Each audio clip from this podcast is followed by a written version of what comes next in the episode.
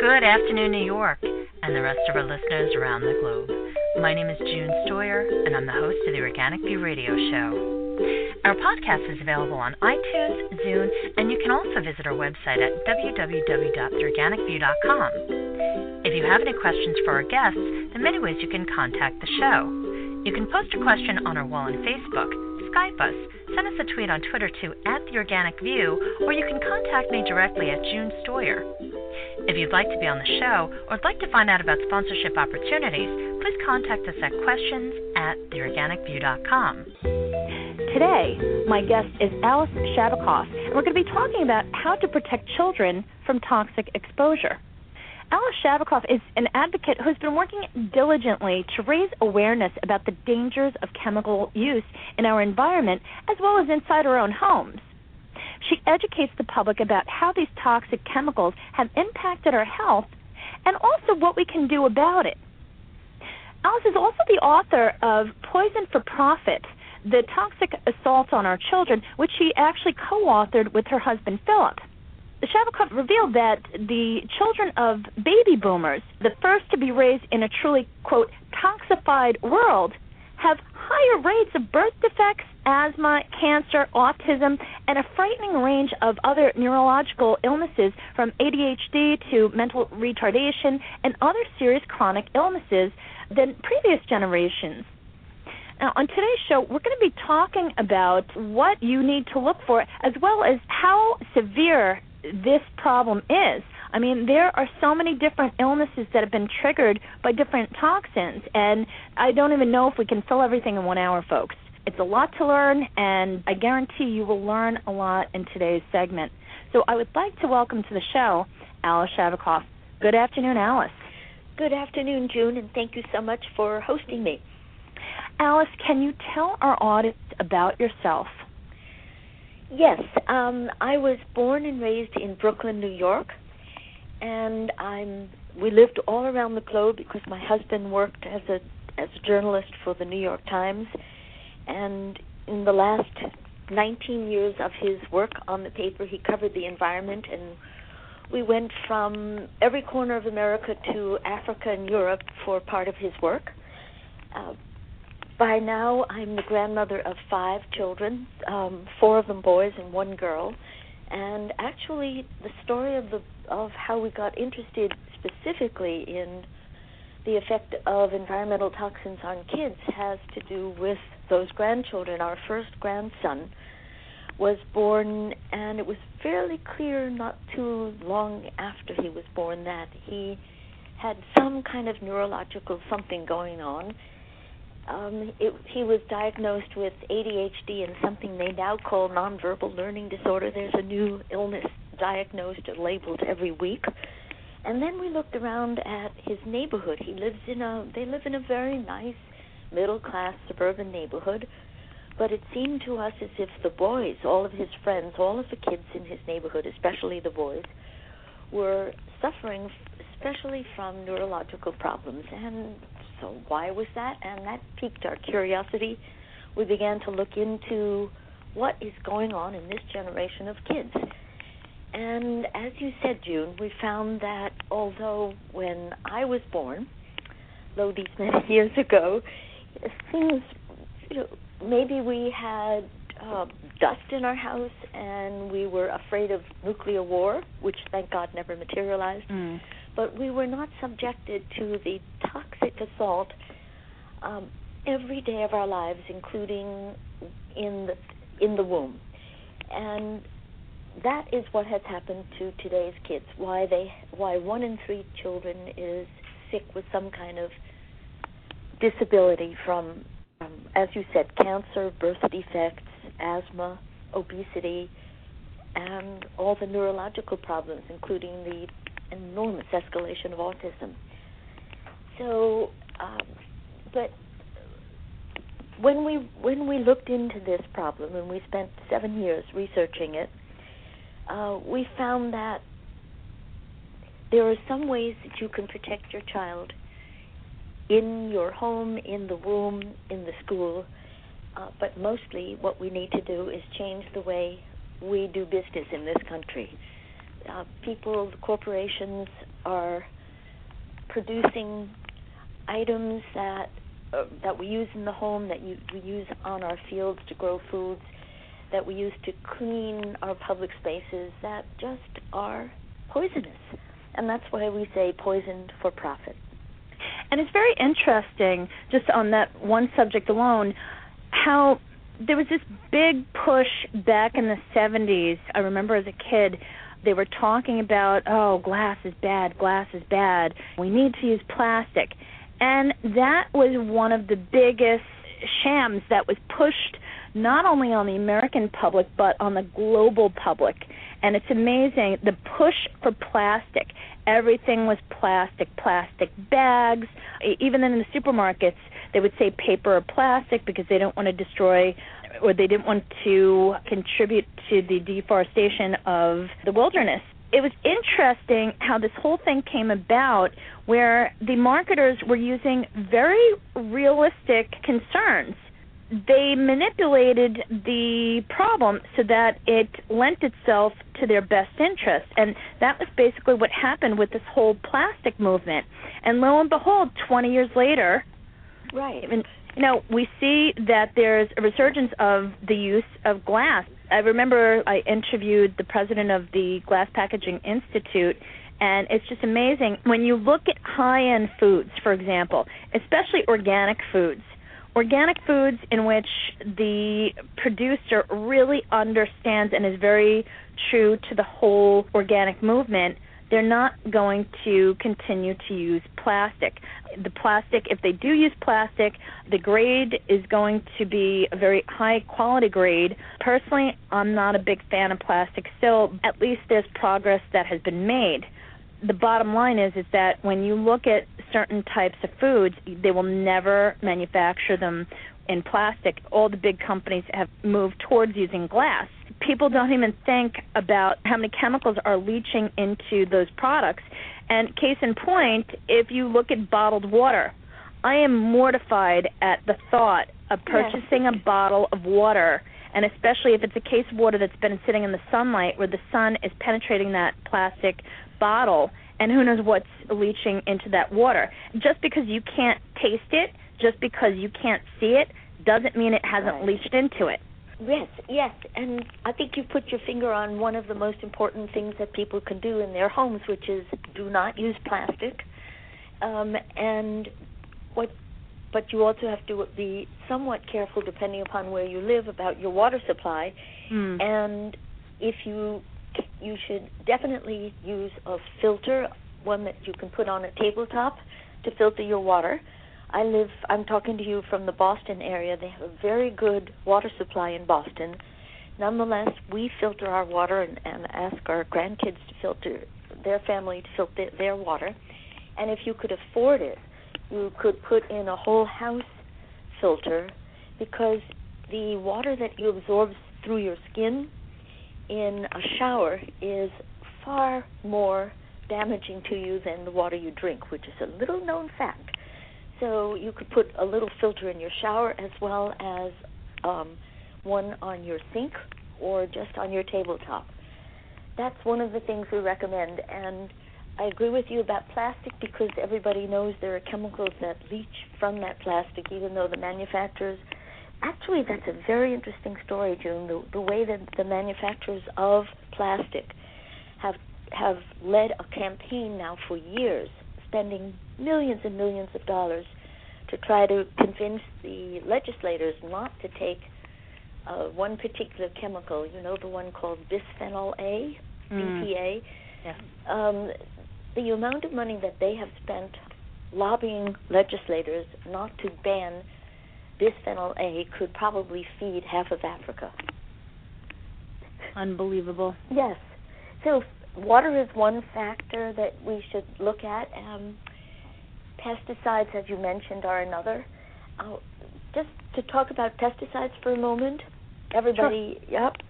Uh, I recently did some research into obesity. I just heard a radio program about obesity and diabetes today, how they are skyrocketing. One of the causes of obesity and, and diabetes, yep, we don't exercise enough and we eat too much bad food. But another cause that nobody mentions are the pesticides that are in our foods. They change the way our hormones work, and um, they they cause your hormones to misfire, and the result is either obesity or uh, diabetes. And it's interesting that you mentioned that because I remember when I was little, uh, there was a whole big thing that oh, if you eat too much sugar, you're going to get diabetes. And basically, there was this whole big thing where the only way that you get diabetes is if you ate too much sugar. And it's just interesting how many, uh, I guess, right. urban legends just have evolved, and just the amount of need for education, especially factual in- information, so that people can really understand what's going on and understand why things are happening the way that they are. And the bottom line is is that when it comes to our health, any of these chemical corporations, they don't have any type of moral or ethical obligation to us. Their no. only obligation is to their shareholders, and exactly. that is by law. By law, these corporations are obligated to make their shareholders money. And so, you know, does that mean that I'm anti-business? No, of course not. I think business is great. Um, I'm an American, and I think anybody who has a business, you know, go for it. But the bottom line is, is that at some point, uh, there needs to be some type of responsibility on the corporation's part, especially for what they're putting out to the public. And it's interesting. You you look back to I think it was what the the late 1970s, early 80s with Tylenol. There was a recall because of the fact that someone had tampered with a bottle right. and put cyanide in a bottle and somebody died. So that not only created a scandal for the corporation, but it consumers panicked. Consumers would not touch Tylenol and it was a huge PR disaster for them. And basically what happened was because of that death, there were regulations put in and now um you know they have to manufacture products in a certain way and it, it just bothers me that people have to die in order for things to be regulated in order for um responsibility to uh be um assumed. Right. And you raise a very good point uh, which is that public outrage made that, those corporations change the way they were doing things. And what I hope we can do, um, all of us who are parents and grandparents, is to understand how there are other products and, and processes in our daily life that are harming our kids in ways that are more stealthy. Of course, you don't really know whether there's bisphenol A in your plastic or not. How could you? You're not a chemist.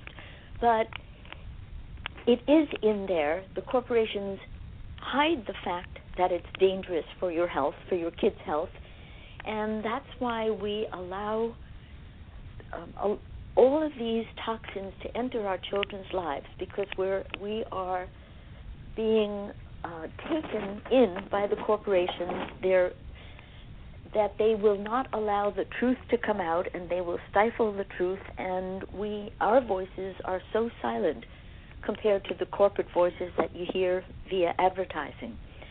Um, so that's why parents need to be better educated and they need to really understand what is in every facet of their kids' lives from their I mean for example take a, a baby crib if you buy a baby crib that's made out of pressed wood and it will be a lot less expensive than solid wood that baby crib is made with formaldehyde are you going to find that on the label nope but that's where it is.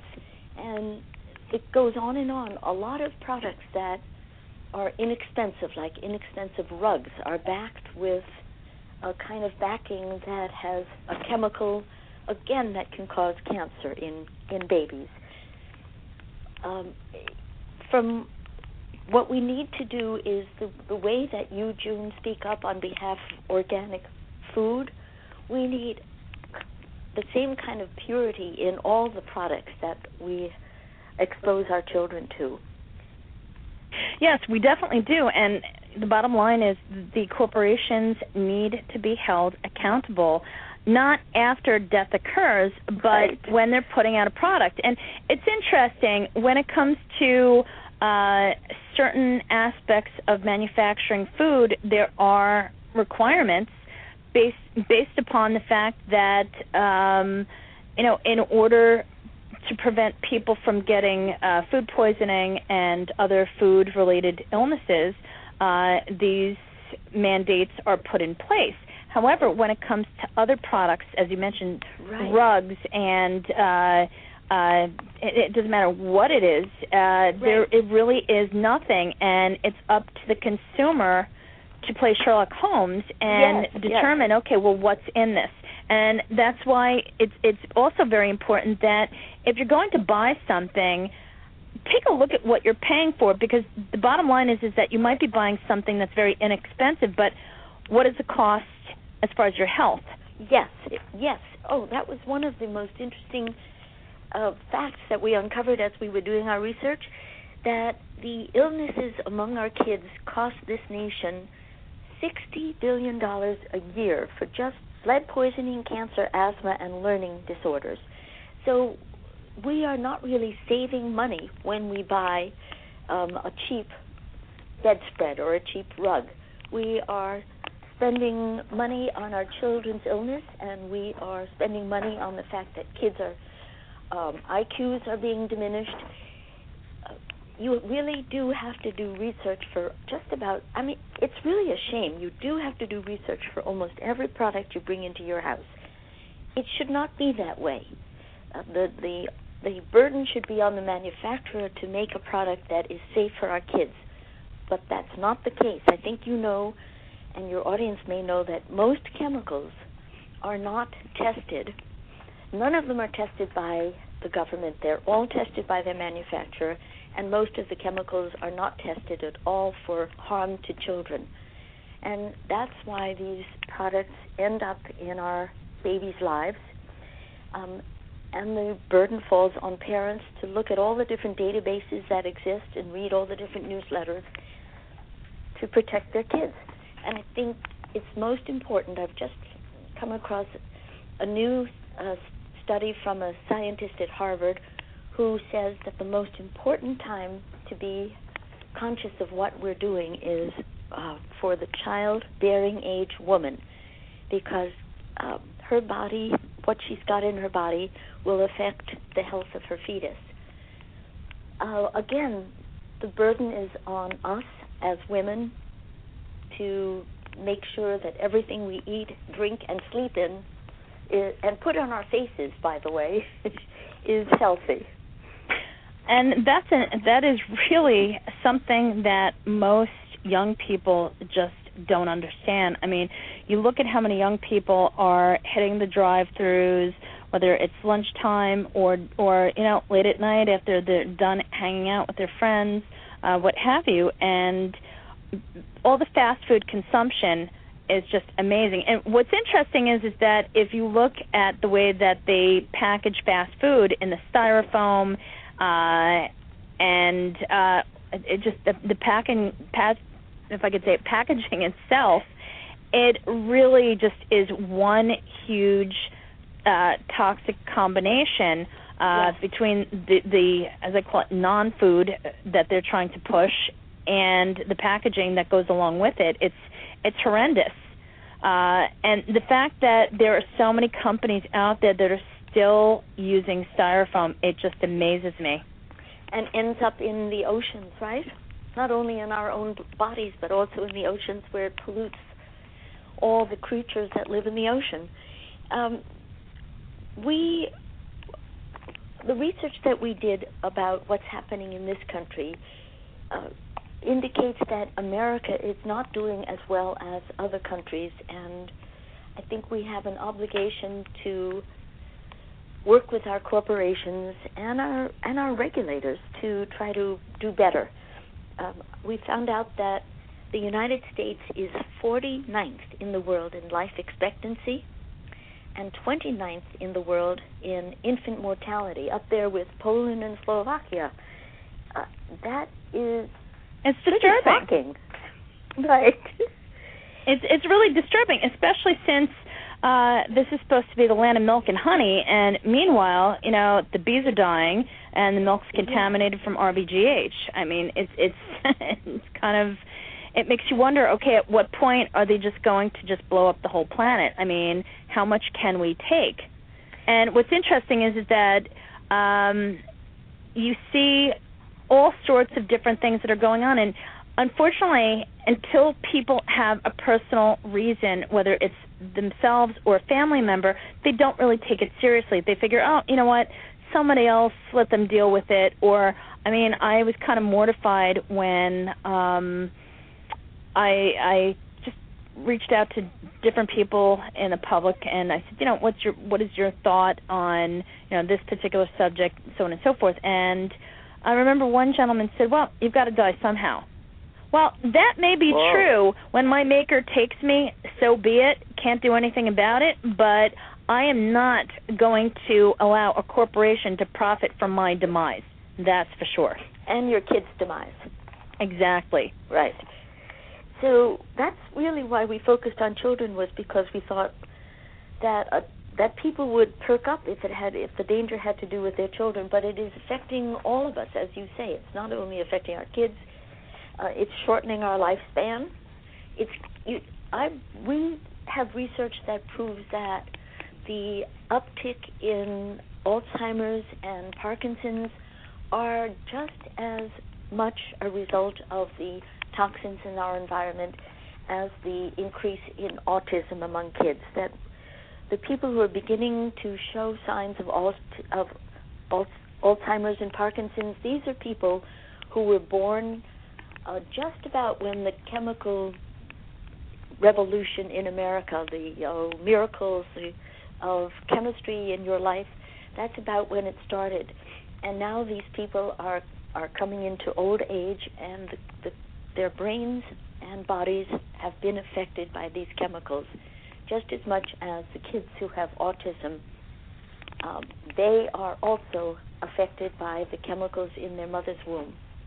Well, it's no surprise, Alice, because if you think about it, these chemicals, especially with the pesticides, uh, more specifically with the new breed of pesticides, with uh, the systemic pesticides, there hasn't been enough research that has been done, and lo and behold, they're granted uh, registration by the EPA, and we don't know what we can expect when the effects fully uh, have been uh, have, have come to fruition. Yes, it, and that is a huge problem. since the science is controlled by the very manufacturers who put them into our lives.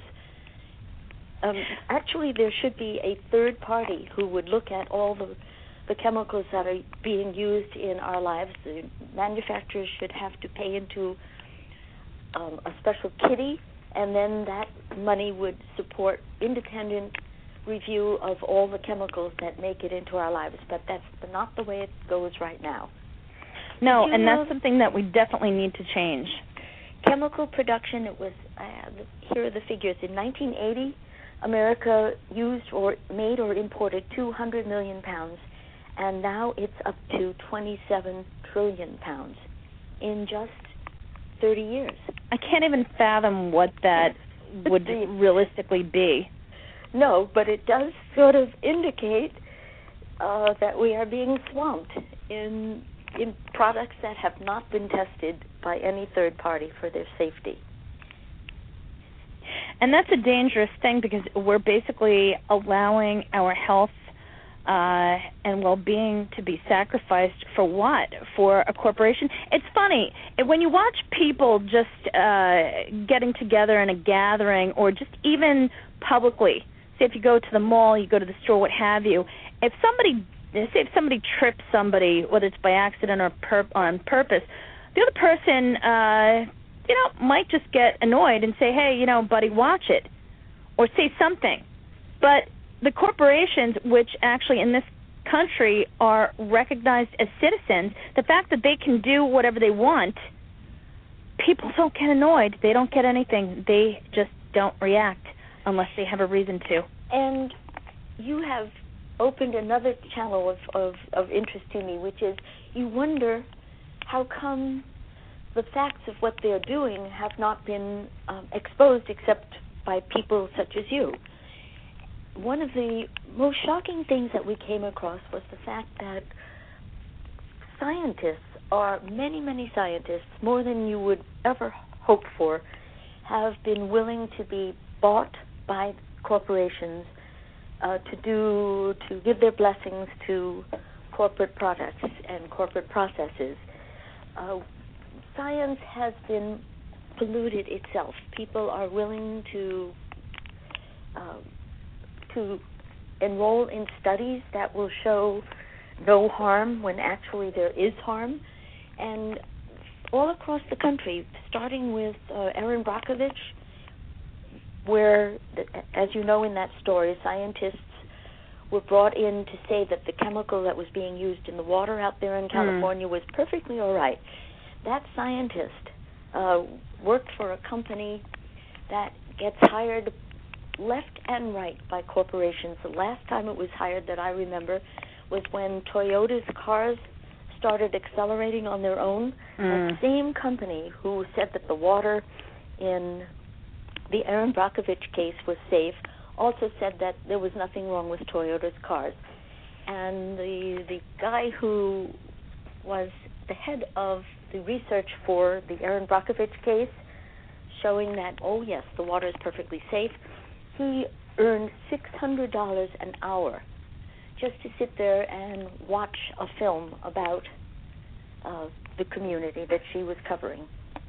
Now, um, in defense of the scientists, not all scientists no. um, have caved. Not all scientists um, are willing to do what the corporations dictate. In fact, uh, it's very interesting how many scientists have been uh, slandered and basically crucified publicly, uh, discredited, brought to shame any way possible if they speak up if against they speak up, yes. If they speak up against these chemical giants. Case in point, Professor Don Huber, which uh, which uh, he was on the show um, earlier this year, and Professor Huber, I mean, he is an an outstanding American. Uh, he served this country proudly, and he was very devoted. He's very well respected, and you know the the whole smear campaign campaign that they launched, it was a joke. I mean, you're, mm-hmm. what they did was so distasteful and disgraceful. Uh, it really did. It really made them look bad, uh, and anybody who uh, understood what was going on. I mean, it was very clear to see exactly what was going on, um, and that's a shame. But that is very common, uh, not just here in the United States, but especially abroad, where if a scientist speaks out, that's basically what happens. And actually, my guest tomorrow as the film producer for the movie uh, uh, Seeds of Destruction, and uh, basically uh, he focuses on the fact that so many uh, scientists have been uh, smeared, uh, all the smear campaigns and whatnot, they've been slammed basically because they spoke the truth.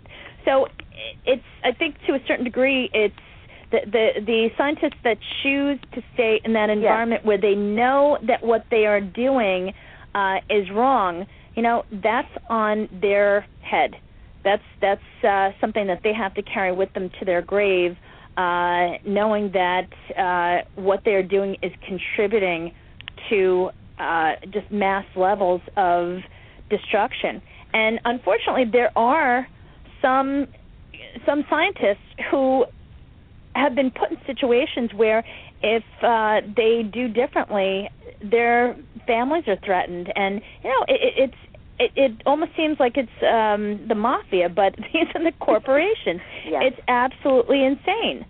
Yes, and I totally agree with you. I just wanted to point out that in some cases, in in all too many cases, they are in fact aided by scientists who are willing to work for very high sums of money um, on behalf of the of a of a wicked product, of a product that's going to harm us. Mm. Um, and of course, you have to think about politicians and state officials and city officials who who also are willing not to speak out because of the sums of money that have been put in their way either to reelect them or to help them personally. It, the what I think we're talking about is a whole fabric of society that is built in a way that is harming us and our kids instead of being organized uh, to produce a healthy and and good society. And, and in a way, it it reflects itself in uh, our attitudes toward all kinds of environmental issues, from from air and water to global climate change. The same people who will tell you it doesn't matter what's in your water will also tell you that there's nothing wrong with uh, the fish in the ocean dying or the trees that are dying from global climate change. There, it's all a picture of a society that is not looking for the for the best of our long range lives. Well, it's interesting that when you talk to people, um, you know, for the most part, nobody wants to live in a toxic environment. Nobody wants to purchase products that are bad for them. I mean, uh, the case with GMOs, when people were polled and asked, you know, would you knowingly purchase a product if it were labeled genetically modified? There was not one person that said that they would. Even a former um, executive uh, of Monsanto's made a statement that you may as well put a skull and crossbones yes. on the label. And the bottom line is is that the same thing holds true with these pesticides and these other toxic chemicals. But they're not labeled, and that's that's part of the that problem. is the problem. That right. is the biggest problem. Now, Alice, let me ask you a question. When you began your investigation with your husband, what was the first thing that you stumbled upon, uh, and how did you? I mean, how did you respond? Did you try to communicate with other people, colleagues, so on and so forth, to find out if they knew anything? Uh, can you just uh, talk about the the earlier stages in uh, your career when you first started really hammering this whole subject? Right. I remember I mentioned that my husband had covered the environmental beat for 17 yeah. years on the New York Times. So he knew which scientists were interested in environmental issues. Mm. And we were able to put together a, a panel of scientific advisors. There were 12 people from across the country who were our scientific advisors. They were all outstanding leaders in one facet of the environmental science, health sciences, and or the other. And they led us to understand what the worst issues, the most important issues were. They led us to families whom they whom we interviewed, um, and then they were able to look over our book and make sure that there were no factual errors in it. So there's where we started was the panel of scientific advisors. Then interestingly, God knows how, but somehow word got out around the country that we were doing this research and we began to hear from parents. People called us, people wrote to us, people emailed us with stories. And that was how some of the most interesting stories made their way into our book. We also traveled all around the country, and wherever we went, people would show up. If we were talking to a lawyer, one night we were in Texas and we were talking to a lawyer, and a woman came into his office carrying a scrapbook of pictures of her grandchild. Ah, it was heartbreaking. She um, had. What did she have in that scrapbook? She had pictures of him from the day when he was born as this gorgeous big fat baby to the day when he died at 16, when he was emaciated, he had no hair, um, and he died of cancer. He lived in a community where rubber was synthetic rubber is manufactured, and all of that stuff, all of the synthetic rubber that we use left and right in our in our lives, all of those chemicals um, get emitted into the air of the community where the factory is built, and the rate of cancer um, among the kids is through the roof. And she documented that in the scrapbook that she brought into the room. Subsequently, found out that the people at the hospital where all of these kids were dying, because it was all one hospital, it was one community, Mhm. they would not they were not keeping any track of the kids' deaths because who was on the board of the hospital? The uh, rubber companies, the executives. Of course. It, it, it's just like when you look at some of these chemical corporations where all of a sudden they're supporting the Girl Scouts, the fire department, you know, uh, nominate the farmer of the year. Give me a break. That's one of the oldest, dirtiest tricks in the book, but anybody who understands what their tactics are, they try to blend in. But you can't blend in when you're sticking out like a sore thumb. Uh, we had so many heartbreaking stories like that. Um, sometimes the kids survive. Uh, our cancer, the childhood cancer rate is up by 67%. Uh, but now the children don't necessarily die the way they used to. They they can uh, be cured to some degree, but a lot of them do have recurrences of the cancer. Uh, all of these statistics about how childhood cancer has gone up, how autism has has increased by 300 percent. Um, all of these have their root in the same cause, which is the manufacture um, of products that, in most cases, could be manufactured in so many easier ways. And again, I want to stress the fact that we are not really saving money when we buy a cheap product because it ends up you can spend 150 to 250 thousand dollars taking care of a kid with autism a year, or think of what it costs to take care of a child with cancer.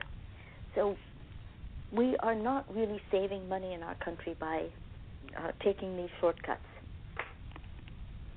No, we're definitely not. And the bottom line is is that when it comes to quality of life, you can never take shortcuts. Because one way or the other, it's it's something that you're going to pay for if not That's sooner right. than later. And that's the bottom line. And it's just interesting how we as human beings are responsible for our actions, but yet the corporations are not responsible for their actions Yep, but yet they're demanding or th- they have been granted the same rights as citizens as what we have. Exactly. And because they have so much more power and money, they can get away with just about anything that they want. And we and our kids are the uh, bear the brunt of it, right? Mm. They, what is it? Um, a day of pro- profit. Something about a day of pollution is a day of profit. It's a corp- one of the corporate mantras, one of the corporate slogans. Uh, and we fall for the advertising. That's the other thing. We watch television. Um, Febreze, for example. Febreze is now. Oh, I can't stand Febreze. I hate the smell, but that's only because you and I know what's in it. Uh, you know that it Oh, it'll it'll make my throat close up. I I physically have a horrible reaction from Febreze. For, Febreze, I can't even say it. Uh, Febreze, any of those air fresheners. Yeah. And the irony is, is that they're supposed to be air fresheners, and the reality is Yes. they are air contaminants. They are contaminating my air. And when it's sprayed in any room that I'm in, say if I'm at, uh, doesn't matter if I'm uh, in an office or wherever, if they spray it, I have to get out of that room immediately because I get physically sick. And uh, yeah, I, I please continue. Were you going to talk about the commercial? Yes, that uh, Procter and Gamble spends over eighty-one million dollars a year advertising Febreze. That's people. That's why people buy it. Febreze has become the official NFL air freshener. What does that mean, right? Uh, and what is it composed of? It's composed of petroleum, formaldehyde, benzene, propane. Um, things you will not find that on the label, but you can hear by the name of the products how harmful they are to you and, and your kid. So if you are if you are sickened by it, June, your body is reacting sensibly. And unfortunately, most people think, "Oh my God, it smells so good," and they're they're harming themselves. Well, there are people that sniff gas and think that that smells good. I'll never understand that. But let me ask you a question. So, did you test? Did, how did you find out what the exact ingredients are? Did you have the product tested? No, we didn't. But um, what another nonprofit organization did. So there are amazingly wonderful nonprofit groups all across the country, underfunded, of course. Mm. Uh, they don't have the kind of laboratories that that we should be having.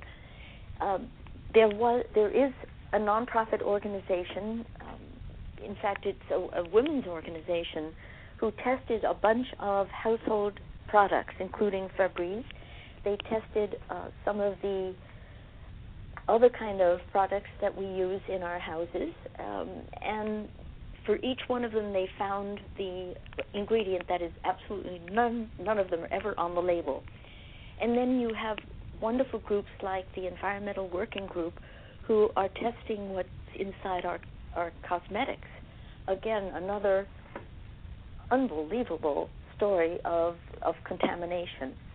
Well, with the, the cosmetics, I just want to interject. There's a great uh, website called um, personalcaretruth.org in which uh, Yes. the gals that, and they've been on the show as well, um, Lisa and uh, Kirsten, I think her name is, uh, they founded the organization and they actually work with scientists Yes. and they don't uh, provide opinions. They provide uh, scientific evidence as far as what different chemicals do, what's in which cosmetics, so on and so forth. And um, you know, it, it's it's a very well composed site with a lot of factual um, or just factual information about all sorts of different topics when it comes to personal care products.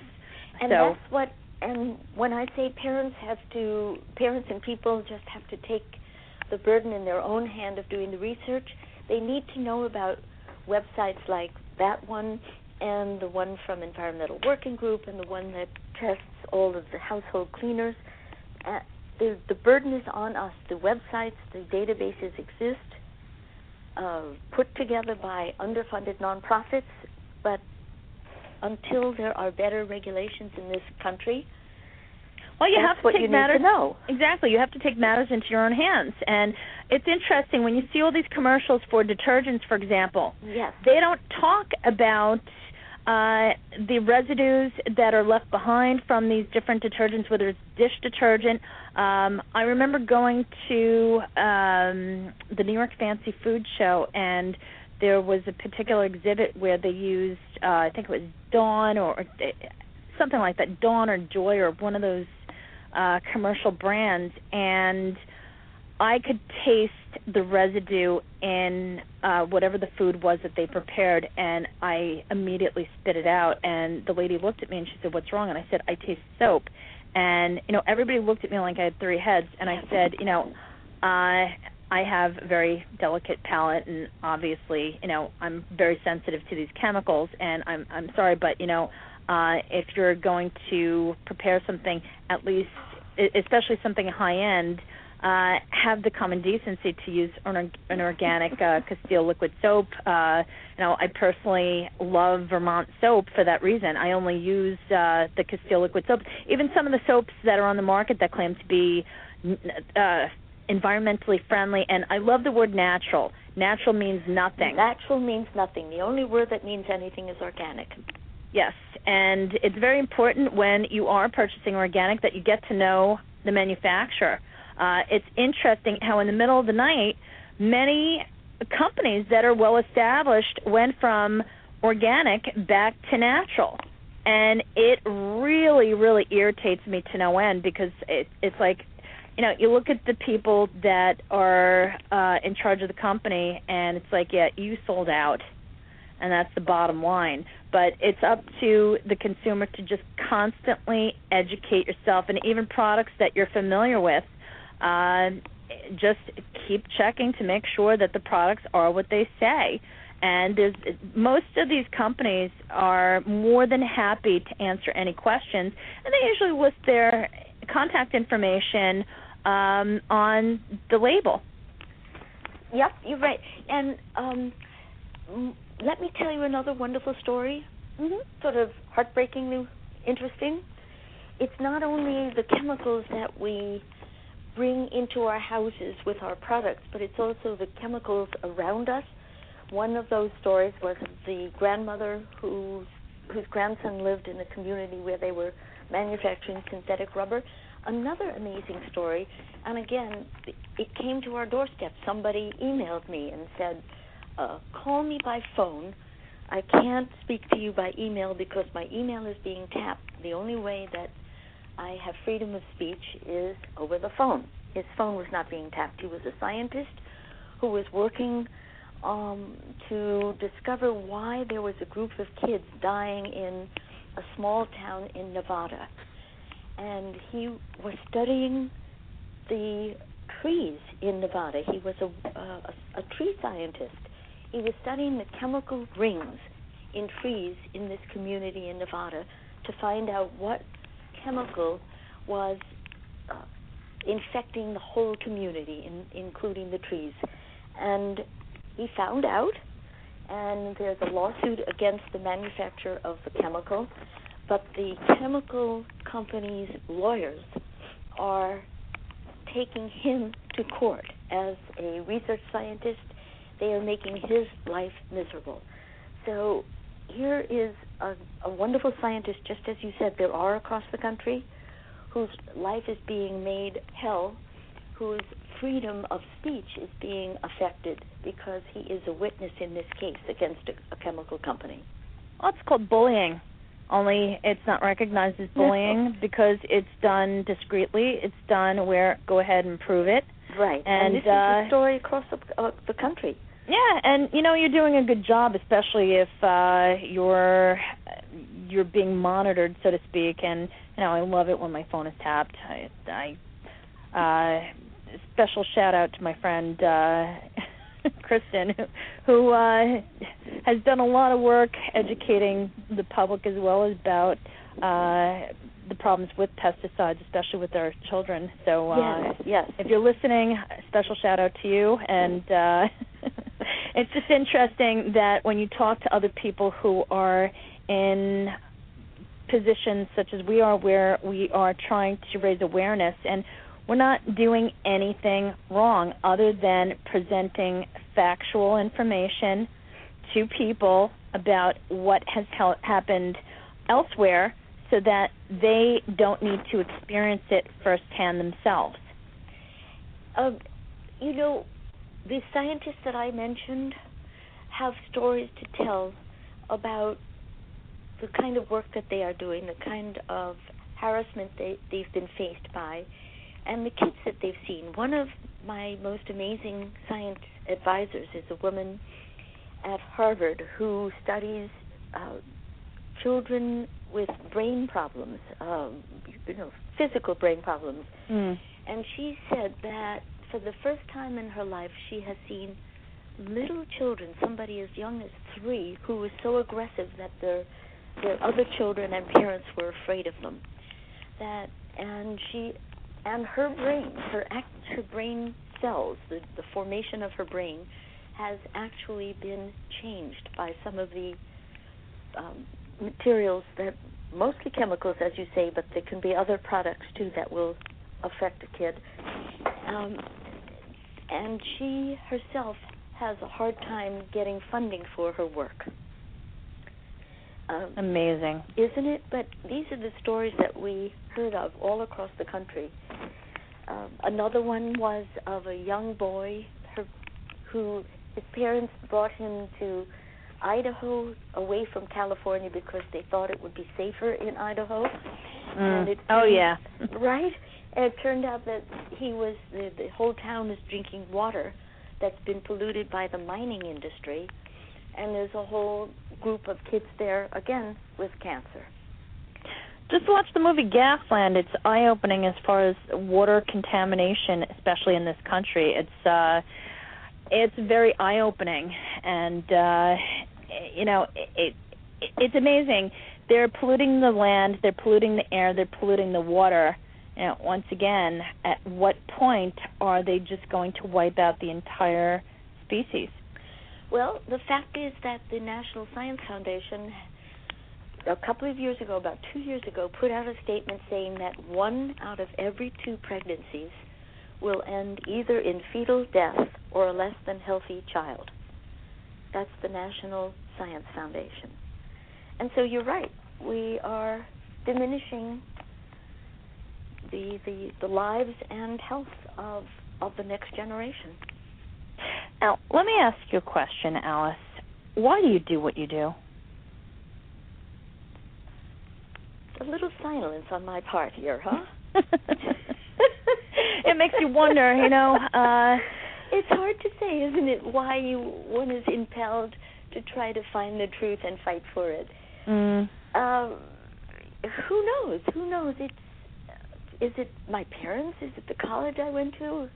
Is it the husband I married? I don't know, but I do know that it's it's worth it. It doesn't really matter whether you make a whole lot of money or or get your phone tapped. You mean you can actually make money doing this? Where no. did I sign up in the wrong place? the only way you make money is by good foundations who might support your work, but otherwise, you don't make money.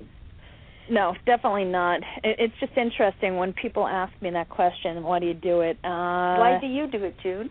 Personally, it would be nice to be able to go out and socialize like everybody else, and not have to wonder, okay, if I do this, is this going to make me sick, or is that going to make me sick, so on and so forth. And I mean, it might not just be a physical reaction. It might just be that I have a headache for the next two days, uh, something like that, and it just it's it's disastrous.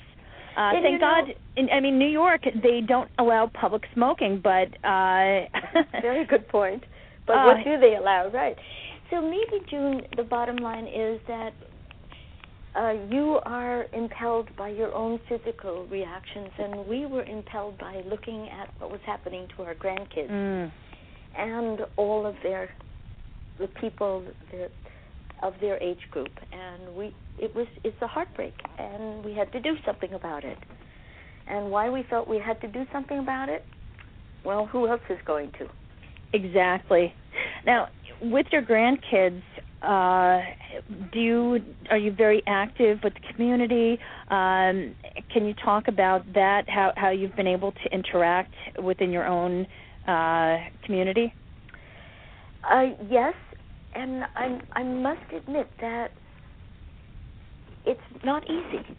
No, we, it's here. I live in a very highly educated, upper income, upper middle income community, and the parents are loath to listen. Oh, a lot of bad news. Oh, you're going to ask me to do something. It's it's an uphill battle. So all the changes that we've tried to bring to the community around us, uh, there are some families who will respond and change the way they are they are leading their kids' lives, uh, and others who just don't want to hear bad news. Oh, I completely understand that. Um, I've had my own personal experiences with that. And what I choose to do is when I'm uh, around young people, especially, uh, I would say teenagers and slightly younger, it's amazing how when you're working with kids and you tell them uh, you give them information that they can process, that they can relate to, as far as why this is good, why this is bad. You make it easy so that they can understand, and you give them examples that they can relate to.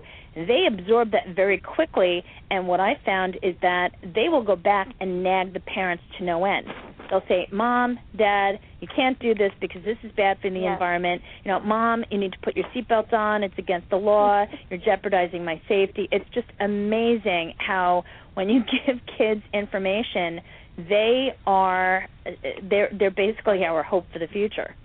And we are also working with uh, one of the local colleges here, with uh, the kids in their environmental program, and uh, that age group too, the university uh, college age, they Mm. too are really open for information and action that's based on information, and they are the hope for the future. We hope, right? Of course. now, um, Alice, do you lecture in your local area? Do you lecture? Uh, do you still travel around the country? Yep, we still I still travel. My husband doesn't like to, um, and we do give I do give talks around the country, but mostly the way that I'm trying to spread the word is from my own profession as a writer. So I'm I do a lot of writing still, and my articles on are carried on a number of websites that uh, that are aimed at young parents. I'm trying Mm. to spread the word to young parents, and they are too very often a receptive group. But you know, you got to find the right group of young parents because some of them couldn't care less. Yeah, it's unfortunate because I I think it's a matter of they're a little too young to be in positions where they're, you know, responsible for a whole family, where they're just trying to uh, mature. Um, Yeah, but as I said, these are the women who are of childbearing age whose actions are going to make the most difference. And if I can convince them, that's a good thing. Oh, of course. So Of I course. do we I do use my computer as as a as a tool to try to get the word out. And I'd love to make whatever I've written available to you, June, in any way you'd like. Well, thank you, Alice. And uh, Alice, on that note, can you please share with our audience your website because there are a lot of folks, not only here in the United States, but people who are abroad who are listening to the show or might listen to the show at some point in the future. And um, you know, it'd be great if they could uh, pick up a copy of your book and also uh, learn from all the information, the wonderful that you have on your website. That's wonderful, June. The book is called Poisoned for Profit um, How Toxins Are Making Our Children Chronically Ill. And our website is www.poisonedforprofit.net. In addition to the book, on the website you'll find all the articles that I've been writing since the book came out on topics as wide ranging as um, how triclosan, the a chemical, has found its way into all of our cleaning products uh, to cosmetics, to obesity and uh, pesticides. So the articles that I've written as a follow up that appear on the net are very useful. Thank you so much. And Alice, thank you again for coming on the show today. It has been really wonderful having you on, talking about uh, all the wonderful work that you're doing, and really, you're just doing such a magnificent job getting the information out to the public. I appreciate that very much, June, and also may I turn the tables and say I appreciate your your work. Thank you. I appreciate that. Everyone, we are out of time. But thank you so much for tuning in. And if you've missed the show, you can always subscribe to The Organic View on iTunes or visit our podcast archives at www.theorganicview.com. Have a great day, everyone.